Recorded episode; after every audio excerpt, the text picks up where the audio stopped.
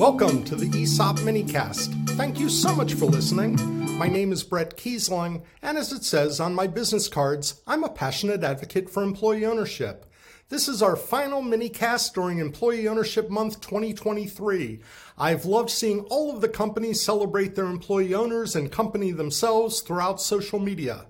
It's a great opportunity to see what so many companies are doing so well. I had the pleasure of appearing as a guest via Zoom at several employee owner meetings, and I particularly loved the question and answer portions of my presentations. One question struck me as very important, so I wanted to chat about that for just a few minutes today. I was asked my opinion about how often ESOP professional advisors should do site visits, specifically with the employee owners themselves. My views developed over my seven years as an ESOP trustee, where I came to believe that engaging directly with employee owners was a critical part of my job. As regular listeners and those familiar with ESOPs probably know, the trustee's fiduciary duty is to act at all times in the best interests of the participants, which are, of course, current and sometimes former employees of the ESOP.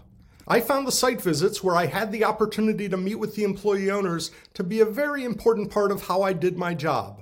First of all, by putting a face to the trustee, it reinforces for the employee owners that there's a real person or people acting in their best interest. I was surprised to talk to one company where an employee said in their eight years with the company they had never met or even seen the trustee. This relegates the trustee to an almost mythological position as opposed to a real person that the employee owners can count on. Now, I understand that every trustee firm handles things differently, but when I was a trustee, my partner and I thought it's so important to be on site at least annually, and often more frequently, that we wouldn't charge an extra fee for these visits. To be sure, there were travel expenses, etc., but we looked at the site visits as just part of our annual engagement.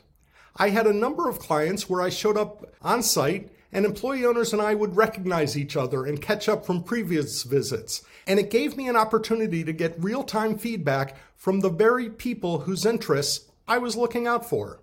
I think it's also important for your third party administrators to visit the company at least annually and present at employee owner meetings about record keeping, vesting, disbursements, diversification, and similar issues. This is complicated stuff, and it helps if there is a repetition in the presentations. I think it's also valuable that the valuation advisors meet with the employee owners from time to time to offer a primer on everything that goes into the valuation process.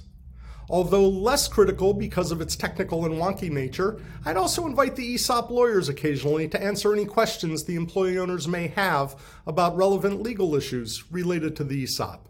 It's just my opinion, but I think annual visits from the third party administrator and valuation advisor, and possibly the lawyers, coupled with annual, semi annual, or even quarterly visits from the trustee, will reinforce to the employee owners that these professionals are looking after their interests and will help them gain a better understanding of the company, its employee owners, and issues of current importance.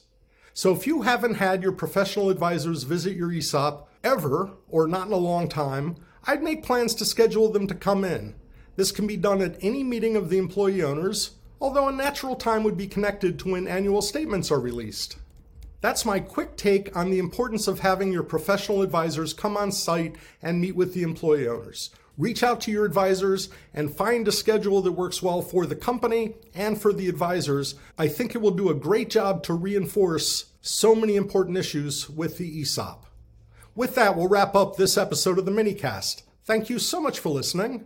My name is Bret Keisling. Be well. We'd love to hear from you. You can find us on Facebook at EO Podcast Network and on Twitter at ESOP Podcast. This podcast has been produced by Bret Keisling for the EO Podcast Network. Original music composed by Max Keisling. Branding and marketing by Bitsy Plus Design.